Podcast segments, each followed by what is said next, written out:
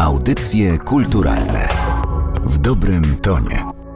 Rozpoczynamy kolejne spotkanie w audycjach kulturalnych. Przy mikrofonie Aleksandra Galant i dziś cóż, dziś jak zwykle wybieramy się w podróż, w dźwiękową podróż, ale tym razem o bardzo konkretnym kierunku. To jest podróż do Itaki. Historię Itaki, Odyseusza, jego powrotu znają chyba wszyscy, a tym razem można ją zobaczyć, poznać i odkryć w zupełnie nowym wydaniu, bo tego zadania podjęli się nie tylko aktorzy i artyści związani z Akademią Teatralną w Warszawie, ale także mieszkańcy Domu Artystów Weteranów Scen polskich w Skolimowie. Itaka, a także droga do Itaki. To są dwa projekty, o których będę rozmawiała z Katarzyną Renes, kierowniczką produkcji ze Stowarzyszenia Kwadrofonik. Dzień dobry. Może wybierz, czy zaczynamy od Itaki, czy od drogi do Itaki? To jest trzyletni program Itaka, w ramach którego odbywają się różne działania i spektakl, który już Państwo mieliście okazję zobaczyć i mam nadzieję, że jeszcze będzie to możliwe.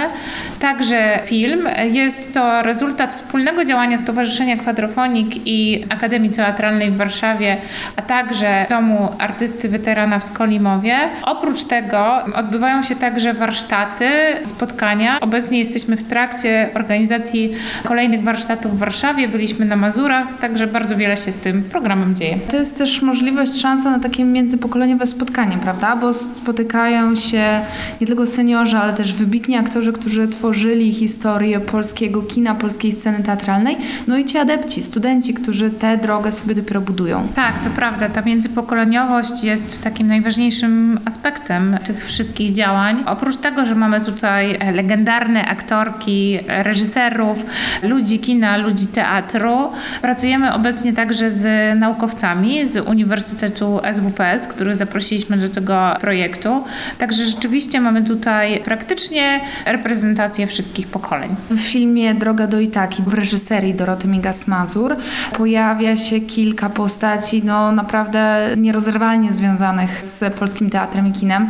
Mowa o Mai Komorowskiej, o Barbarze Kraftównie, dla której to był chyba ostatni artystyczny projekt, w który się zaangażowała. Emilia Krakowska.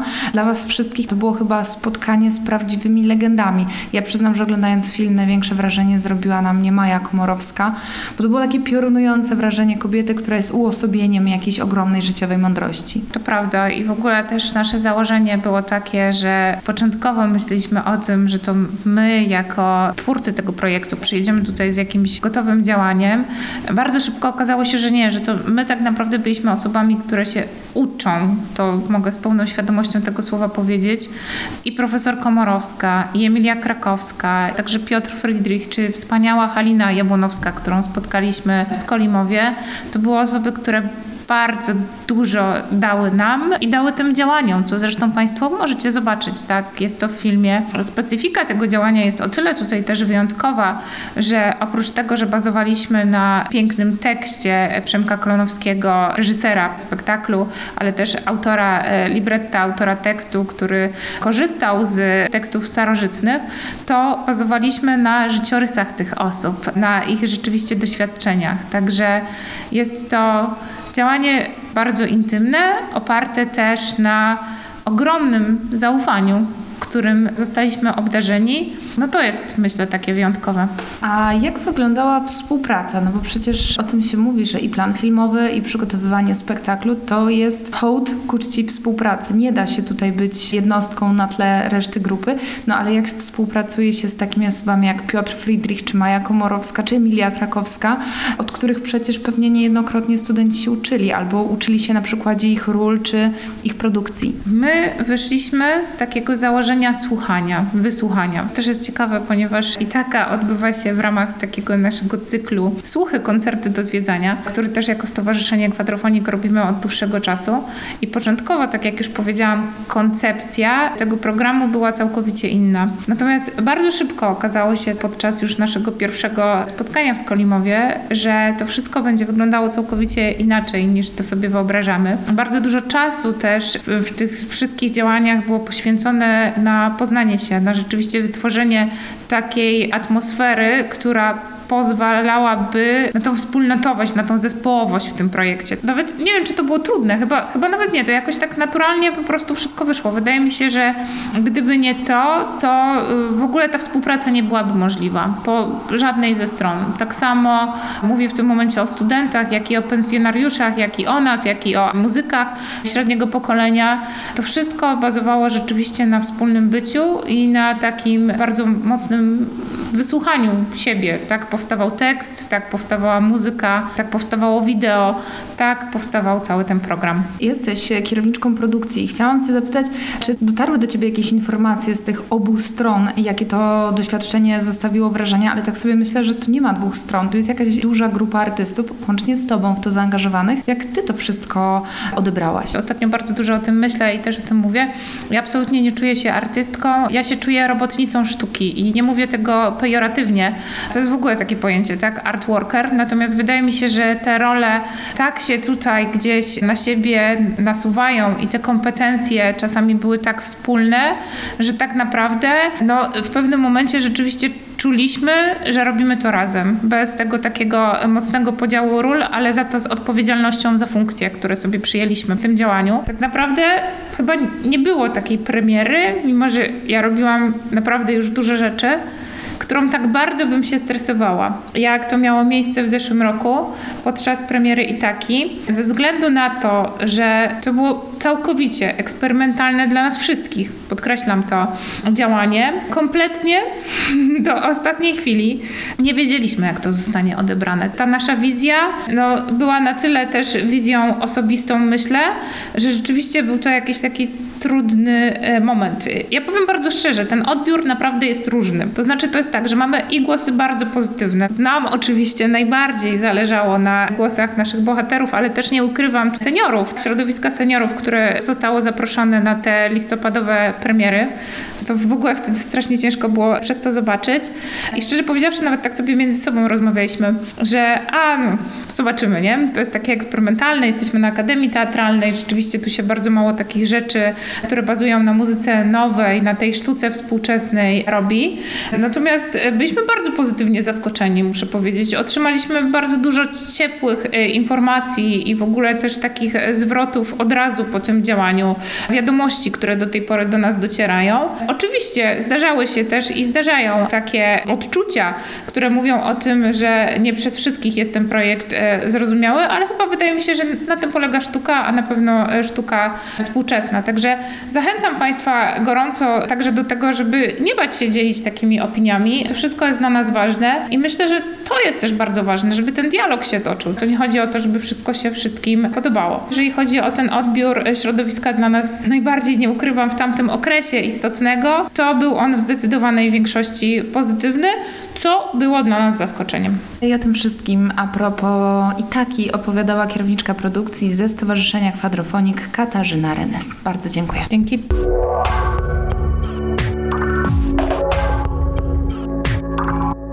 Projekcie Itaka, w spektaklu, ale też w filmie Droga do Itaki ogromną rolę odgrywa muzyka i o tej muzyce myślę, że też warto, abyśmy porozmawiali, a nikt nie opowie o tym lepiej niż kompozytor, pan Sławomir Wojciechowski, który zgodził się być naszym gościem. Dzień dobry. Biorąc pod uwagę, że jest to projekt łączący studentów e, Akademii Teatralnej, młodych artystów, a także mieszkańców Domu Artystów Weteranów Scen Polskich w Skolimowie, dlaczego tak ważna w tym projekcie jest muzyka? Jest to projekt słowno-muzyczny, więc e, siłą rzeczy muzyka jest jakąś taką warstwą, która niesie dramaturgię. Tam jest bardzo dużo scen, w których tylko muzyka komentuje, co dzieje się na przykład na ekranie, albo w jakiś sposób też dźwięki odnoszą się do samego tematu, bo wiele z tych dźwięków jest dźwiękami, moglibyśmy powiedzieć, e, zapożyczonymi z przeszłości, jakimiś dźwiękami retro. Tam się pojawiają na przykład dźwięki magnetofonów, mojego magnetofonu, które też w jakimś sensie e, staje się dla mnie jakimś takim wehikułem czasu, gdzie kasety, które kiedyś nagrywałem, są jakimś nośnikiem pamięci. Nagrywaliśmy też dużo dźwięków naszych seniorów, którzy improwizowali w studio na przykład wokalnie.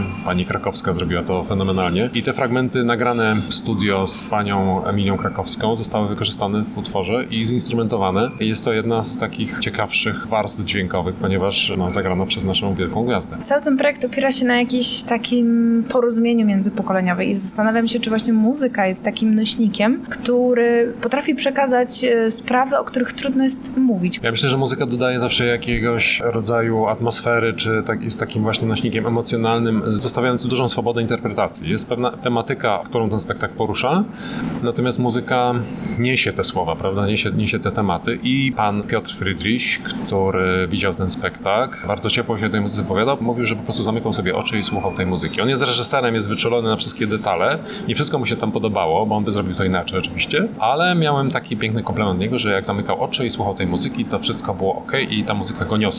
Myślę, że to międzypokoleniowe porozumienie na płaszczyźnie muzycznej i w ogóle wszelakie jest, jest możliwe. Poruszył Pan bardzo ciekawy wątek, mianowicie współpracę z mistrzami. To nawet widać w filmie, kiedy właśnie wspomniany reżyser, kiedy słyszy, że ma coś przeczytać, mówi Państwo źle trafili, ja jestem reżyserem, a nie aktorem.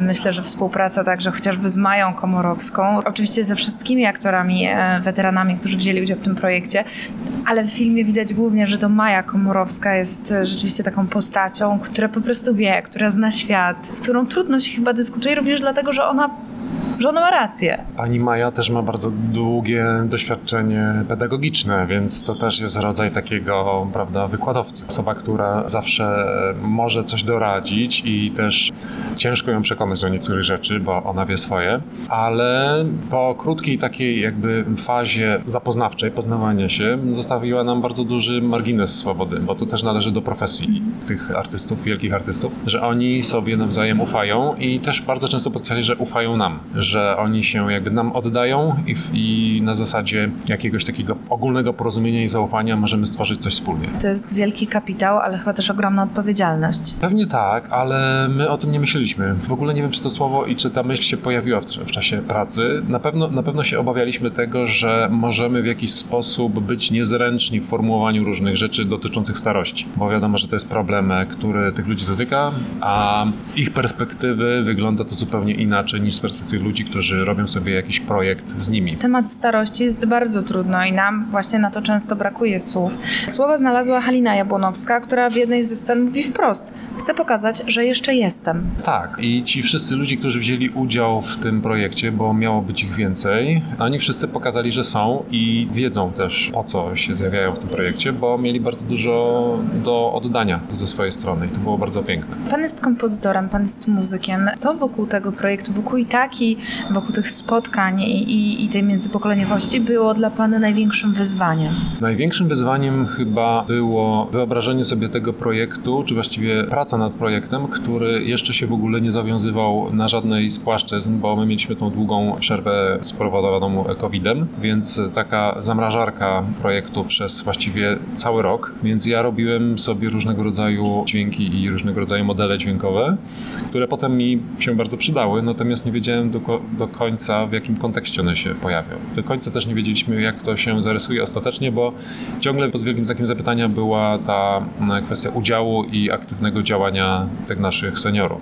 Jak dużo oni wniosą do tego projektu, jak dużo zmienią, jak dużo trzeba będzie dostosować do nich i gdzie ewentualnie my jakby bierzemy na siebie całą kwestię dramaturgiczną czy tekstową. Katarzyna Renes, bardzo doświadczona producentka, kierowniczka produkcji, mówiła, że przed żadnym z przedsięwzięć, które produkowała, tak bardzo się nie denerwowała. A jeżeli mogę zapytać, jakie uczucia panu towarzyszyły podczas premiery, podczas pokazu i taki? Takie jak zawsze, niepewność, bo publiczność przede wszystkim mieliśmy różną, bo mieliśmy kilka spektakli i, i te spektakle były dobierane pod kątem powiedzmy publiczności, czy takiej właśnie specyfikacji publiczności. To znaczy pojawili się na przykład na jednym ze spektakli tylko seniorzy, co było dość dużym wyzwaniem, bo były dźwięki, które albo nie przemawiają do nich, albo właściwie trudno się spodziewać, czego oni oczekują, albo jak zareagują, więc dochodziły do mnie różne głosy i generalnie obserwując publiczność zawsze gdzieś tam z tyłu, stojąc przy mikserze, to też czuć jak sala działa. To znaczy, jeżeli wszyscy się wsłuchują i jest nieruchome, są nieruchome głowy, nikt nie rozmawia, to widać, że wszystko jest ok. A generalnie tak było, więc myślę, że było fajnie. Na koniec chciałam pana zapytać trochę z przymrużeniem oka, ale nie do końca o ostatnią scenę filmu. O ostatnią scenę filmu Doroty Migas-Mazur. Tam właśnie wspomniany reżyser Piotr Friedrich razem z Haliną Jabłonowską kończą spotkanie z wami jako twórcami mieszkańcami Itaki i wracają do domów w Skolimowie. Oni ze sobą rozmawiają w taki dosyć osobisty sposób, opowiadają o was, o Itace. I chciałam zapytać, czy ta scena była improwizowana, ona się wydarzyła naprawdę, była zaplanowana i jak pan to odebrał? Ta scena, ona się rozgrywa już po pożegnaniu się z panem Piotrem i z panią Haliną, ale Dorota stwierdziła, że mm, oczywiście wszystko, co tam się dzieje, musimy zarejestrować, więc to był ten cudowny pomysł naszych realizatorek, że te mikrofony cały czas są włączone i kamera odprowadza, a my podsłuchujemy, o czym oni mówią. Więc to była ich prywatna rozmowa. Tam bardzo otwarcie mówią, że nie wiedzą, co z tego projektu wyniknie i tak dalej. Jak zobaczyliśmy tą scenę, to stwierdziliśmy, że to jest taka perła, bo tam się tak wiele dzieje w tym symbolicznym odejściu i z tym potknięciem i z tymi dowcipami pana Piotra, że stwierdziliśmy, że to jest znakomity finał do, do całości. Pan Piotr tutaj z panią Haliną zrobili nam tą minutkę takiego cudownego zakończenia. Znakomitym projektem jest też Itaka, a także film Doroty Migas-Mazur Droga do Itaki. O tworzeniu Itaki opowiadał kompozytor Sławomir Wojciechowski. Bardzo dziękuję za rozmowę. Dziękuję serdecznie. Audycje kulturalne w dobrym tonie.